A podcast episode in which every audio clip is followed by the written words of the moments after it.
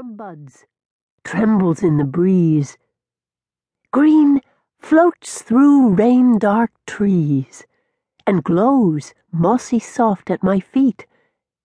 Green drips from tips of leaves onto Pup's nose. In spring, even the rain tastes green. Yellow slips goldfinches their spring jackets. Yellow shouts with light.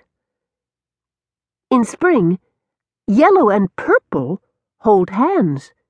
They beam at each other with bright velvet faces.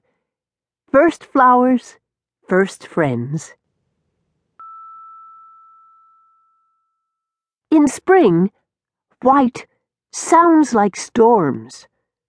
Snapped twigs and bouncing hail, blink of lightning and rattling boom. White can be quiet, too. Delicate petals filled with light smell, white. Blue needs sun. Without it, blue hides. Then, suddenly, sparkling spring sky. And here, in secret places, peeps pink, hairless, featherless, the color of new things. Summer. In summer, white clinks and drinks. Yellow melts everything it touches. Smells like butter.